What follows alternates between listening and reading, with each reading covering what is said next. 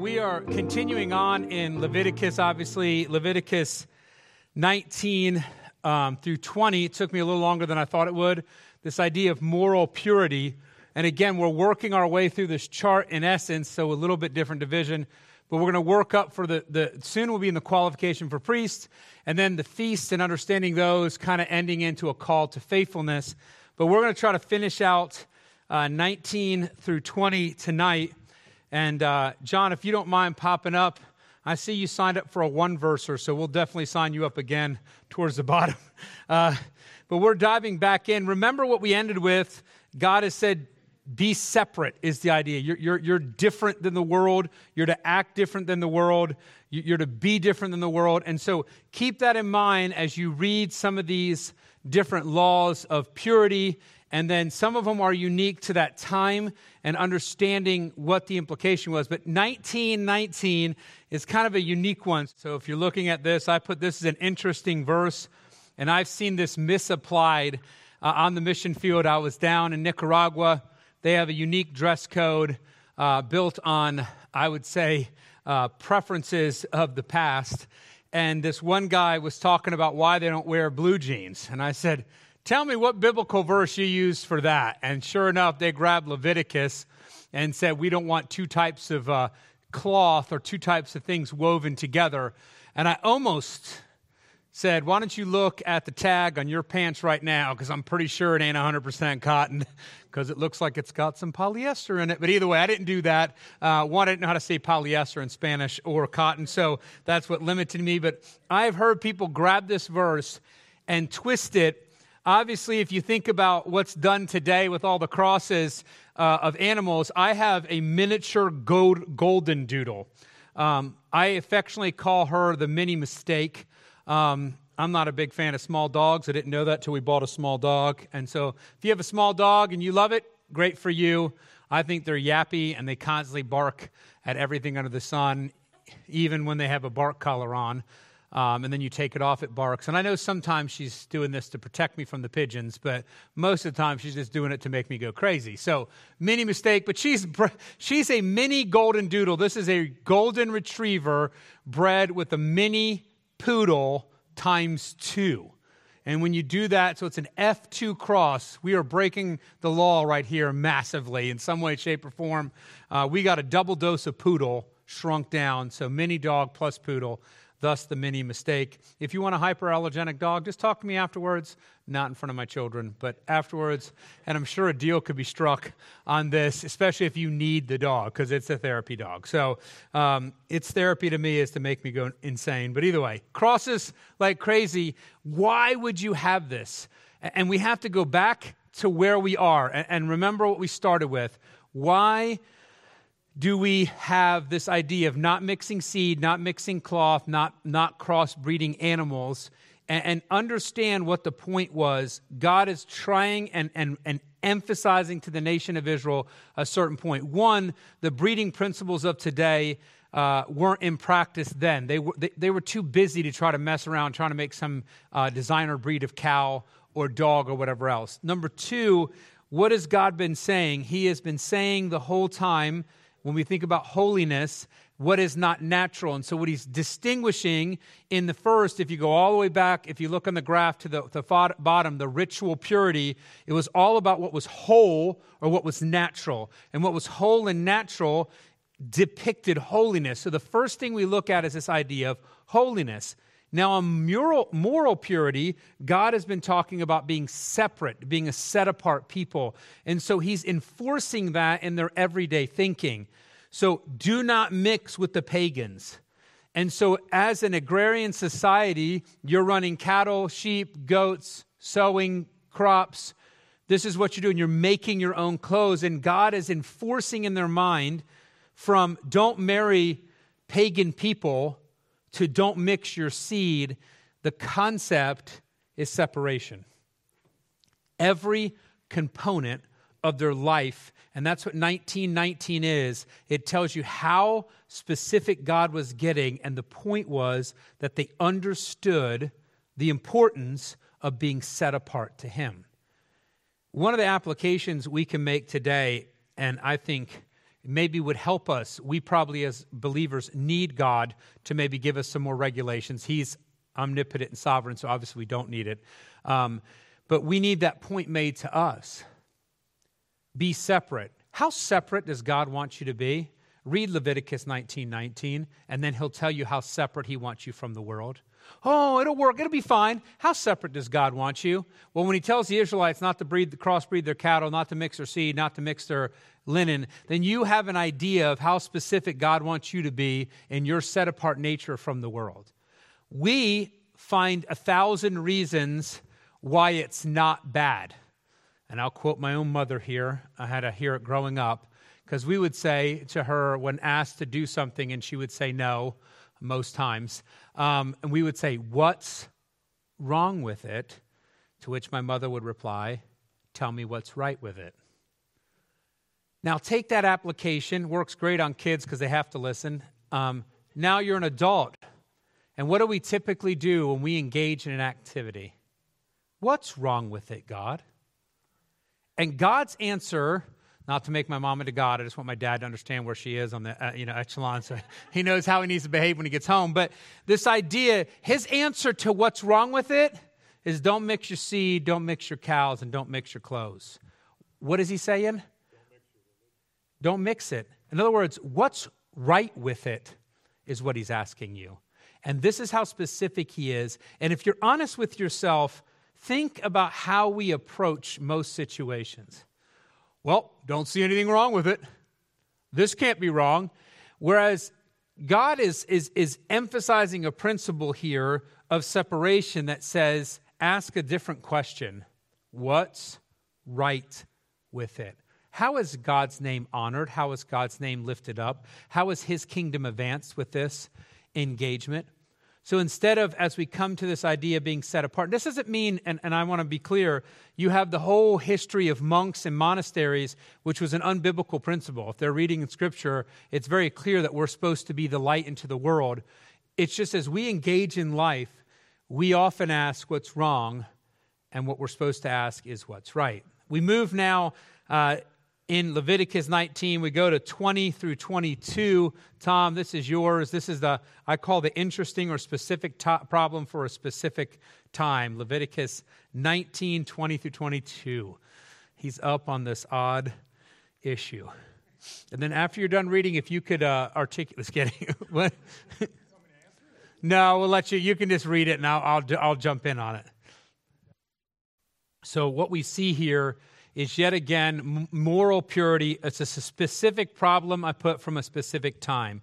Here is a slave or indentured servant who is a female. She's engaged to another man, likely, um, but she's still serving, so she's engaged to another man. There's no implication that's the person who has her indentured servanthood. And oftentimes we see slavery in one light. We see it from 18 something to 1864 63 or 1860 all the way from U.S. slavery is what we see. And that's one picture of it. We read this, and this is most likely an indentured servant, someone who possibly sold for a period of time to work for somebody, and they are able to be redeemed, bought, bought out, or they finish their time in service. This person has not been redeemed, so the, the person to whom she's engaged has not paid the ransom price. But she and another man engage in immorality. Typically, when that happens in a free situation, so if both man and woman are free, they are put to death for this. This is a capital crime. Here, the woman is not free. And so, what is interesting is the man is given the weight of atonement. I want us to note something. This is not a case of rape. This is a case of two people coming together. This is not um, this is not a, a forced situation. This is what would occur. However, it's very specific. She is indentured to somebody. Now, we don't know who that is. Maybe it is her, the person she has sold time to, and they engage in an inappropriate relationship. Maybe it's somebody else that engages with her. But the concept that we understand and need to take away is one we notice why is this highlighted? Well, the punishment's different than normal. Uh, usually it's death for both. And in this case, it's not. They're punished for it, And then the responsible party for this affair has to bear the weight of it, and the responsible party is the one who is free. And I want us to get a grip of this. It should remind us in our hearts and mind of the weight and responsibility we have as we engage our world. I have an illustration. I was in Guatemala, I think it was a week ago, maybe it's been a week and a little bit, specifically for one reason. Now, the benefit was I got to meet with another pastor and see how God is, is growing the work, but I had to deal with one of our pastors who has a difficulty, an argument, a tension with the guard on the property. It's a farm, plus there's a church there. The pastor, will make the assumption, is saved, freed from sin. The guard is religious, he's not saved. There's no fruit of salvation, there's no profession of salvation. Religious, yes. Saved, no. And you might say, oh, how do you, how do you make that distinction? Well, if you go into, uh, I actually heard a Mexican comedian last night making this joke. He says, You can have the biggest gangster in the world that's killing everyone on the streets, but if you make a joke about Jesus, they're going to be like, No, no, no, no, you don't joke about the Lord. So religion is a big part of their culture part of their life. In Guatemala, Catholicism's high. Um, some other, when I say religions are high on the list, so, so the one gentleman, Gideon, is an unsafe man who is religious. So he's not anti the Bible. He's going to respect that. He's not anti God in any way, shape, form, or respects that. But he doesn't know Jesus Christ as his personal Savior. He's not redeemed. Michael, the pastor, is saved. Now they're having a tension and I put a note here, and this is something I brought up to Michael, uh, and I mentioned sadly he didn't quite um, grasp or, or walk along with this. But Michael, in this situation, has a responsibility, right? He is the one who knows Christ as his Savior. He is the one that is freed from his sins. He is the one that should carry the weight of this issue. He's the one that should have acted better here in this illustration, though it doesn't relate to our culture at all, it does tell us something about the weight we feel as we engage our world. Uh, sometimes I know for me, I'm tempted to act in kind. Have you ever had that temptation? It comes out in us, right? Even some of the things I used last week, we talk about how, how God orchestrated the idea of, of equality and we don't go in the past to try to re- rearrange the balances or think in the future, but instead we do what is right as God would have us do in that moment. Well, sometimes in different political arguments, people who are our opponent, and we would look at and say, man, they are just the worst person in the world. They're vile, they're, they're horrible. And they act in a certain way, and then we begin to justify similar action. And I would throw out from this a principle where God says the freed person carries the weight for atonement, that as believers, as we walk into the world and we engage in our world, that we don't give ourselves permission to do as the world does, but instead recognize that God has given us a freedom and a right. And as we go and see people, and this is what's so critical, as locked in slavery of sin. And I'm not saying that makes them right. It does not. It doesn't, it doesn't make them and what they're pushing a correct thing. I'm just saying always respond biblically. Let your defense be on the foundation of God's word, not on what society says is okay. How would God view our response? How would God view how we're, and we are to push back. Look, I'm the first to tell you, I stood up in the pulpit on sanctity of life, and I, I will tell somebody that abortion is murder. And I don't think that's an ugly thing to say. I think it's an honest thing to say. Now, how I go about communicating that may, may be different than what other people are doing. I'm not going to act like other people act. I'm not going to graffiti buildings and throw windows and threaten people's lives. And we get tempted to do things like that, right? Because we get so upset because that's what happens. But that's not what God's called us to do. We're freed from sin and we're dealing with people enslaved in sin. And so let's act like Christ. Let's respond recognizing something. One, it's our calling, but I would say it's also our responsibility. We have been freed from the bonds of sin, and so as we engage a culture entrapped in the bonds of sin, let's act and respond like those who have been freed. Let's carry that responsibility uh, forward. Uh, we're going to continue on uh, in Leviticus. So now it's 1923 through 25. Bob, that's the one I signed you up for uh, on this one. So you're up. Uh, we'll just throw his name out whenever it's convenient to us. So Leviticus 19, 23 through 25, talking about fruit trees. So not because you're fruity or anything like that. It's just no, you know, I just picked that on random. So it's all you. Okay, Leviticus 19, 23 through 25. When you come into the land and have planted all kinds of trees for food, then you shall count their fruit as uncircumcised. Three years it shall be as uncircumcised to you, it shall not be eaten. But in the fourth year, all of its fruit shall be holy, a praise to the Lord. And in the fifth year, you may eat its fruit, that it may yield to you its increase. I am the Lord your God. So, how many years do you wait before you take a bite of the apple? Five. Fourth year, what do you do with the fruit? Goes all to God. One through three, what are you doing with the fruit? Destroyed. It's, it's, it's uncircumcised, it's unholy, unedible. And what we see is that when you go to plant fruit crops, what is, what is something, if you have to wait five years, I'll buy, I bought berries recently, uh, about a year and a half ago, and they say wait to eat berries off of it for two to three years. And, and my first thought is, why buy them if you have to wait three years? Why even buy this bush at all, right? Because I'm not what? Patient. But what we see here is patience, right? Um, we also see uh, dedication, right? When you give up that fourth year and it's holy to the Lord, and you've been waiting for four years, you've been patient. I can't even wait two or three for best practice. And you've been patient, and then you set aside what is to God, you are honoring God with the what? First fruits. Now, it is also best horticultural practices. So, why do they tell you to wait two to three years for your berries? I'm supposed to go in and actually pick the flowers off. Even on strawberry plants, you have to go in and pick the, pick the flowers off. You don't want them to go to fruit. You want to, you want to give it time to develop. You want to get time to have the fruit. So, it's, it's the best way to grow fruit crops. But the fourth year one, that's dedication, that's honoring God. And He rewards you with better yields in the end for them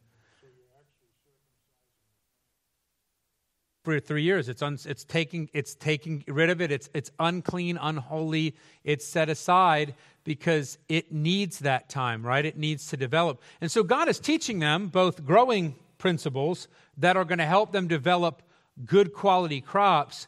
And then they're also setting aside the first fruits. It's not like, hey, get a good crop, and then by year seven or eight, when it's, you know, then go ahead and give God some of that one. It's that first time, the anticipation, the best in your mind, right? Because if you're growing an apple tree and you've gotten to year four and it's producing a ton of fruit, and it's like, this looks good, how hard is it not to take a bite of one of those apples? I'm not saying they had apples. Let's make it figs, whatever that's there. How hard is it not to, to bite into it? It's difficult. What does setting aside the first fruit do? It shows you who has priority in your life.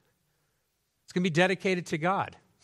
Most likely, uh, one of the priests is going to consume that in their family. You're going to be taking care of them as you are giving the first fruits to God. And so we're, we're seeing, and it's tucked in the moral purity here, it's these practices that show that we give God preeminence, that we give God this place, number one, that we don't say to Him, Well, I've worked for four years, it's mine. It recognizes who gives the fruit, right? Because who controls the harvest? God does. I always think of California and how many years have they been low on rain and then they're growing rock gardens now and doing all this stuff and now they have too much rain. They're just saying it's too wet, it's coming down. Who controls the weather? God does. It's one of the reasons why, and again, not to get into political issues and not to jump on one side or the other of something, but why does man think they can control the weather? Think we're God. Why does we have a whole media that's consumed with their ability to alter the climate of, you, of, of this world. Why do they say that? Because they want to negate who actually controls that climate. Now, I've, I've preached on it before. You see it in Hebrews, you see it in Colossians, that God holds the world in his hands. And so, from a Christian standpoint, when someone asks me about can humanity flip the, flip the whole climate on this world, they cannot. They cannot do anything that God doesn't permit and actually orchestrate. Now, are we responsible for our world? Yes, we are. God has given us the dominion over it to use it correctly. So you're not talking about a person's like, oh, I'm going to burn down the rainforest tomorrow. That's, that's not what I'm saying. But I want you to recognize what our world keeps pushing. And it's not that they care about the earth so much, that's the front end. What they care about is being God. And if we can change the climate, then who doesn't control it? God doesn't.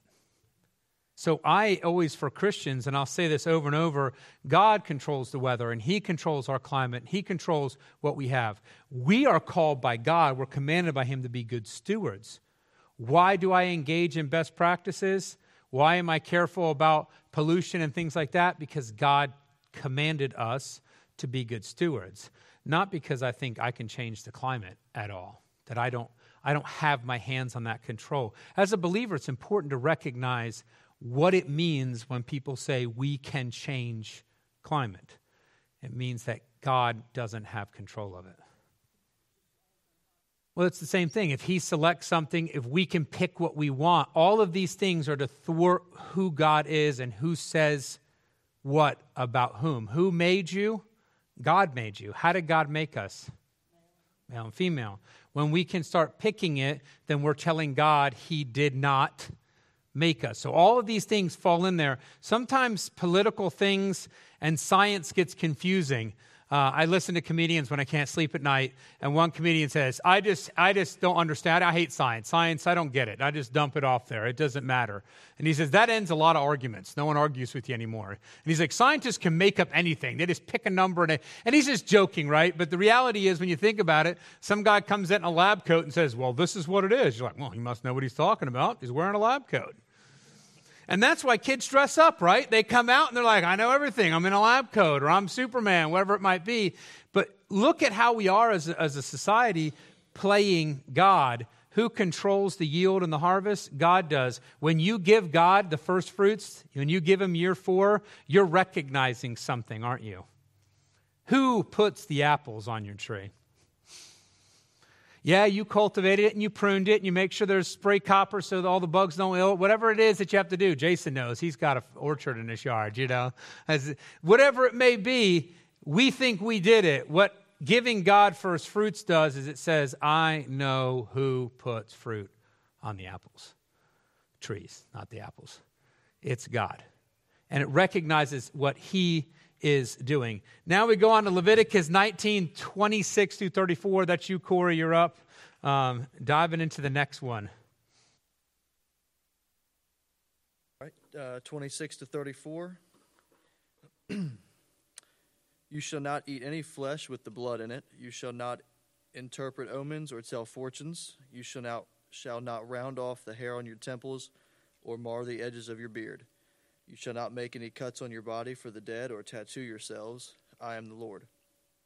Do not profane your daughter by making her a prostitute, lest the land fall into prostitution and the land become full of depravity. You shall keep my Sabbaths and reverence my sanctuary. I am the Lord. Do not turn to mediums or necromancers. Do not seek them out, and so make yourselves unclean by them. I am the Lord. You shall stand up before the gray head and honor the face of an old man and you shall fear your God. I am the Lord. When a stranger sojourns with you in your land, you shall not do him wrong. You shall treat the stranger who sojourns with you as the native among you, and you shall love him as yourself, for you were strangers in the land of Egypt. I am the Lord your God. And what is repeated again? We talked about it last week. What does he keep saying? I am the Lord your God. Why do you do this? Because he's your God. Sometimes, and we'll, we'll trace back briefly to that, what we talked about that topic. Why is God saying you do these? First and foremost, because He is God. When God asks us to do something, we don't question why. Why is that? Because it's perfectly fine for Him to say, do this because I'm God. Now, here, we're jumping in and we'll see a lot of them. The, the basic premise is this don't be like the nations around you. What were they doing? Eating blood, right? That was often part of idolatrous worship. We know from the commands before. What do they tell them about all those animals? Make sure you don't sacrifice an animal to be eaten unless it's going to be a peace offering. Don't go sacrificing your fields. If you find a certain animal, you can eat it, but you have to be uh, separate for a day because you might have ate some blood with it. There's a host of these commands. They would engage in idolatrous worship and they would drink the blood. It's one of the things that pagans would do. If you read, and I enjoy reading about the West, the Native American people, they would eat what is one of their favorite things from a buffalo? They would cut the tongue out and eat it there, raw, blood and all. It's something that pagan cultures actually do. You can watch through that. God says to Israel, don't eat the blood. Don't engage in what would be considered idolatrous worship. Don't look for signs somewhere else. How many people are staring at the stars seeking guidance from the stars? Who do we get our guidance from? What is, what is God telling Israel? Where do you get guidance? Him. That's it. Don't try someone else. You're not, you're not testing who, who else might give you a sign, and so you're not going to look for that. Don't engage in hair trimming that replicates the world and that was done in idolatrous worship. Some people have taken this and they've run with it. I mean, there's people that from I was actually in line with a bunch of people coming from Israel, and there was some Jews there that had the, the long hair on the side, and I could tell it wasn't their real hair, like it goes with the hat and hangs down, and, and because they're going to keep it because they, they they're the trimmings. But then there's a whole. When I was growing up, my parents put me in schools where, where you couldn't have your hair get close to your ears. I mean, you had to just, just shave the thing off completely.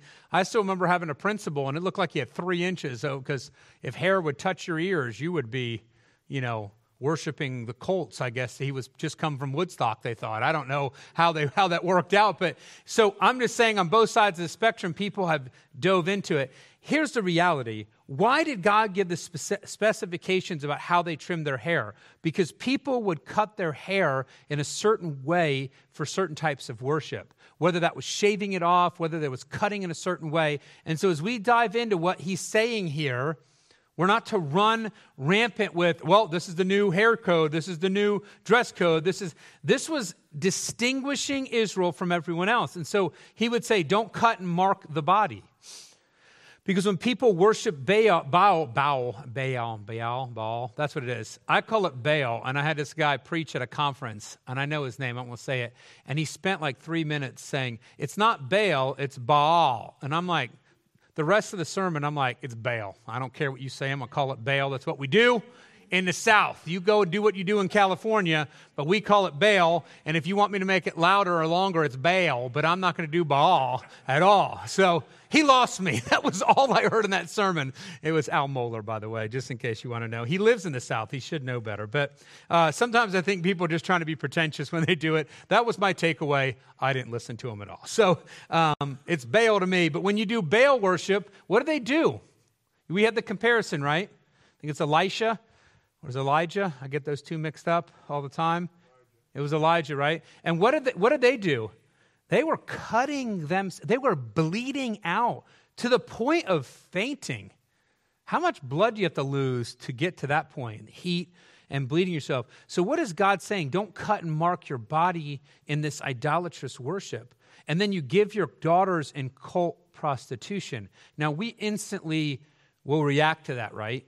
What father is going to give their daughter over to prostitution? And it just we see it in the trade of prostitution. The reality is is when you translate that word in hebrew it means holy girls. Cult prostitution they were considered elite. They were used in worship. This was this wasn't this was not something that people looked down upon. This is something that why wouldn't you want your daughter to attain to that and what's God saying? Don't have your daughters be holy girls for the pagans. Don't engage in this pagan practice. And think about how crass religion is, and then think about how crass a lot of religions are. They turned worship into immorality, and the basis sort of immorality, into the most abusive type of relationship. Because who are the cult prostitutes? And think about that Fathers, don't give your what? Daughters. Not their wives, their daughters. Who are they giving to prostitution? Young girls. Yes, exactly. So it's, it's the abuse of children woven into it, turning it into something that's lifted up. And think about our culture. Do we not sacrifice the youth on the altar of our immorality and our perversion? Look at the world around there. What is it? They're wanting seven year olds to transition. What are they sacrificing? Children on the altar of their perversion. That's what they're doing. Because that makes it into something amazing. Isn't this wonderful? We did this, we destroyed this life. I still remember uh, I was uh, Trenton's doctor asked him if he was a boy or a girl. And uh, thankfully, he answered boy then instead of playing around and saying, I'm a girl, you know, because you know what they would have done with it. I, had a, I don't know, Heather told me about it, and I said, I'm glad because I'm, I'm a bit quick witted and it can get me in trouble. So sometimes it's great when I'm arguing. Um, I might win a lot of arguments with Heather. I lose in the end, as we all know. But the fact is, I might be sharp at the, at the onset. Because I told Heather I wouldn't have missed the D. I said, Get out of here. If you don't know what a boy or girl is, and what are you doing being a doctor? You're disqualified. Leave the room. And so it's probably good I wasn't in there. Uh, Heather gave him the mom response, which is much worse um, the icy dead stare and then they change him out, right? They're like, ooh, well, we better find someone else. That's a mean mom. You know, that mom is, is in tune there. Um, on that line, whenever I go to get the kids uh, shots or vaccinations, I don't know which ones are not to be getting, gotten or what ones are to be given. And so one time I went with Aniston and they're like, we're going to give him such and such shot. And Heather had told me no to that shot. And so I'm there and there's two nurses and they were nice and they're like, well, you know, this is, this is why you should get the shot. And I looked them in the eye and I said, look, there's nothing you can say that's going to change my mind. I have straight orders from my wife that this is a no. So you want to convince me? Call her. She calls me. That's how this changes. And they both laughed and appreciated an obedient husband and didn't bother pushing it anymore. I think they had to, but they did literally, they just laughed and said, that's done. All that to say, right? This was an abuse. The prostitution was holy girls and says, don't engage in that. Keep the Sabbath. What does it say? Follow God's way and follow God's rules.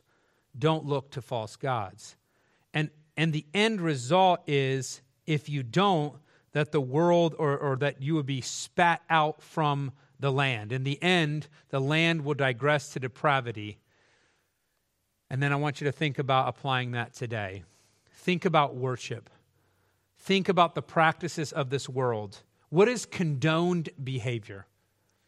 What is promoted behavior? What is prescribed behavior today? What has the world considered to be normative? You read some of the things up here and you think, I would never do that.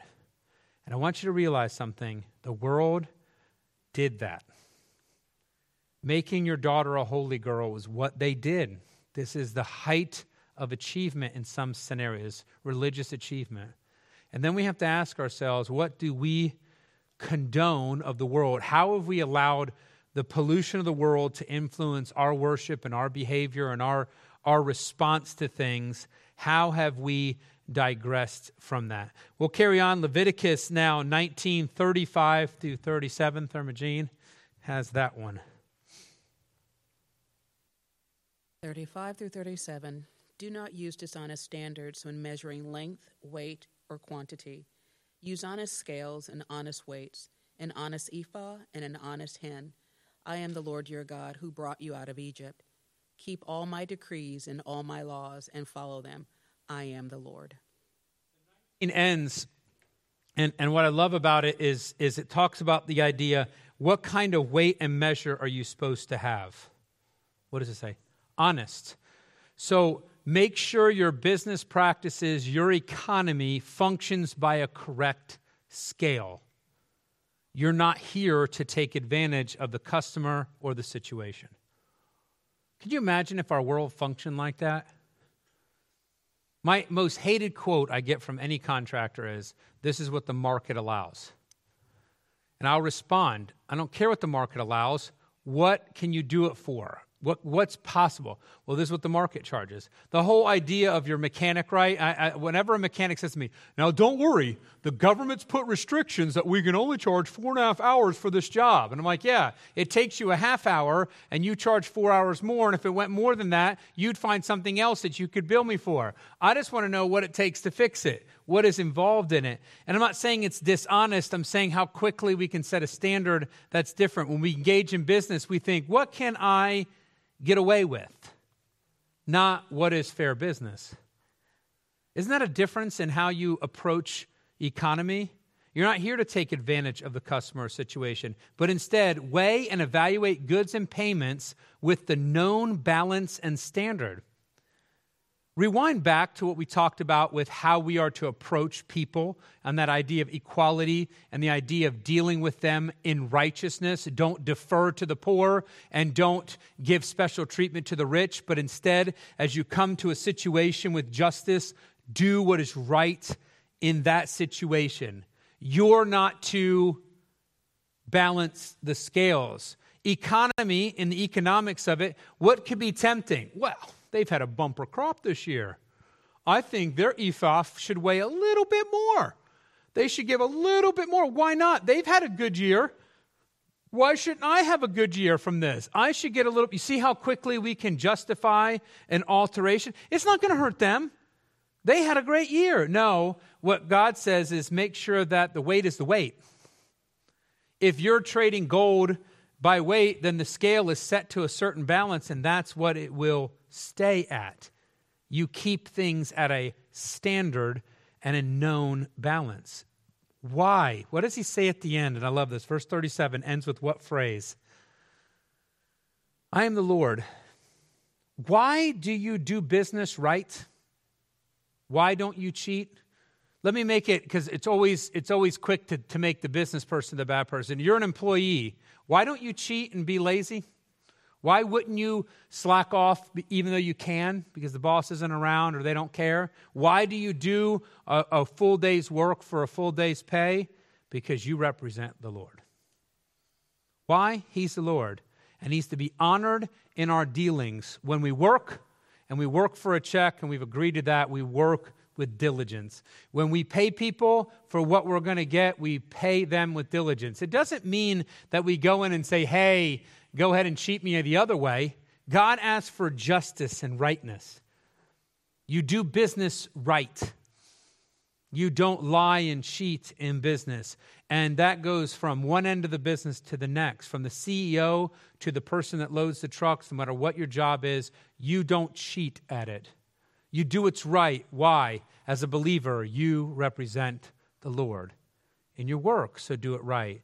Now we move to chapter 20, and, and what's going to happen is, and we'll read bigger chunks here. Uh, Tom, you're up first with uh, 21 through 8, and we're going to see here. Um, something I want you to realize. There are penalties for religious and moral deviation. Why? And I said this already once because without penalty, what God said would only be suggestions. A principle that is well worth applying to all components of life. You want to know why people continue in crime? Because they get away with it. Because you're told not to do it, but you don't pay the price. You want to know why kids oftentimes don't obey besides just being rebellious little sinners? Because there's no consequences. When there are rules with no consequences, you're making suggestions, and I would say that those suggestions have less weight than a normal suggestion because everyone knows they don't have to listen. So, God in 20 is now saying, I've given you a lot of rules and I've showed some consequences. Now He's going to lay them on a lot heavier. So, Tom, if you can read 20 verses 1 through 8. And the Lord spoke unto Moses, saying, Again thou shalt say to the children of Israel, Whosoever he be of the children of Israel, or of the stranger that sojourneth in Israel, that giveth any of his seed unto Moloch, he shall surely be put to death. The people of the land shall stone him with stones. And I will set my face against that man and I will cut him off from among the people, because he hath given his seed to Moloch to defile my sanctuary and to profane my holy name. And if the people of the land do any way hide their eyes from the man that has given his seed unto Moloch, and not kill him, then I will set my face against that man and against his family, and will cut them off, and all that go a whoring after him to, to commit whoredoms with Moloch from among the people. In the soul that turns after such as familiar spirits and after wizards to go whoring after them, I will set my face against that soul, and I will cut them off from among the people. Sanctify yourselves, therefore, and be holy, for I, I am the Lord your God. And he shall and ye shall keep my statutes and do them. I am the Lord which sanctifies you. So we start off here with punishments for deviation in religion. Sacrificing children to Molech. What do you get when you sacrifice your child to Molech? What are they supposed to do? Stone you. If the punishment is not enacted, God sets his face against the clan and the people. They get cut off. They're dead to him.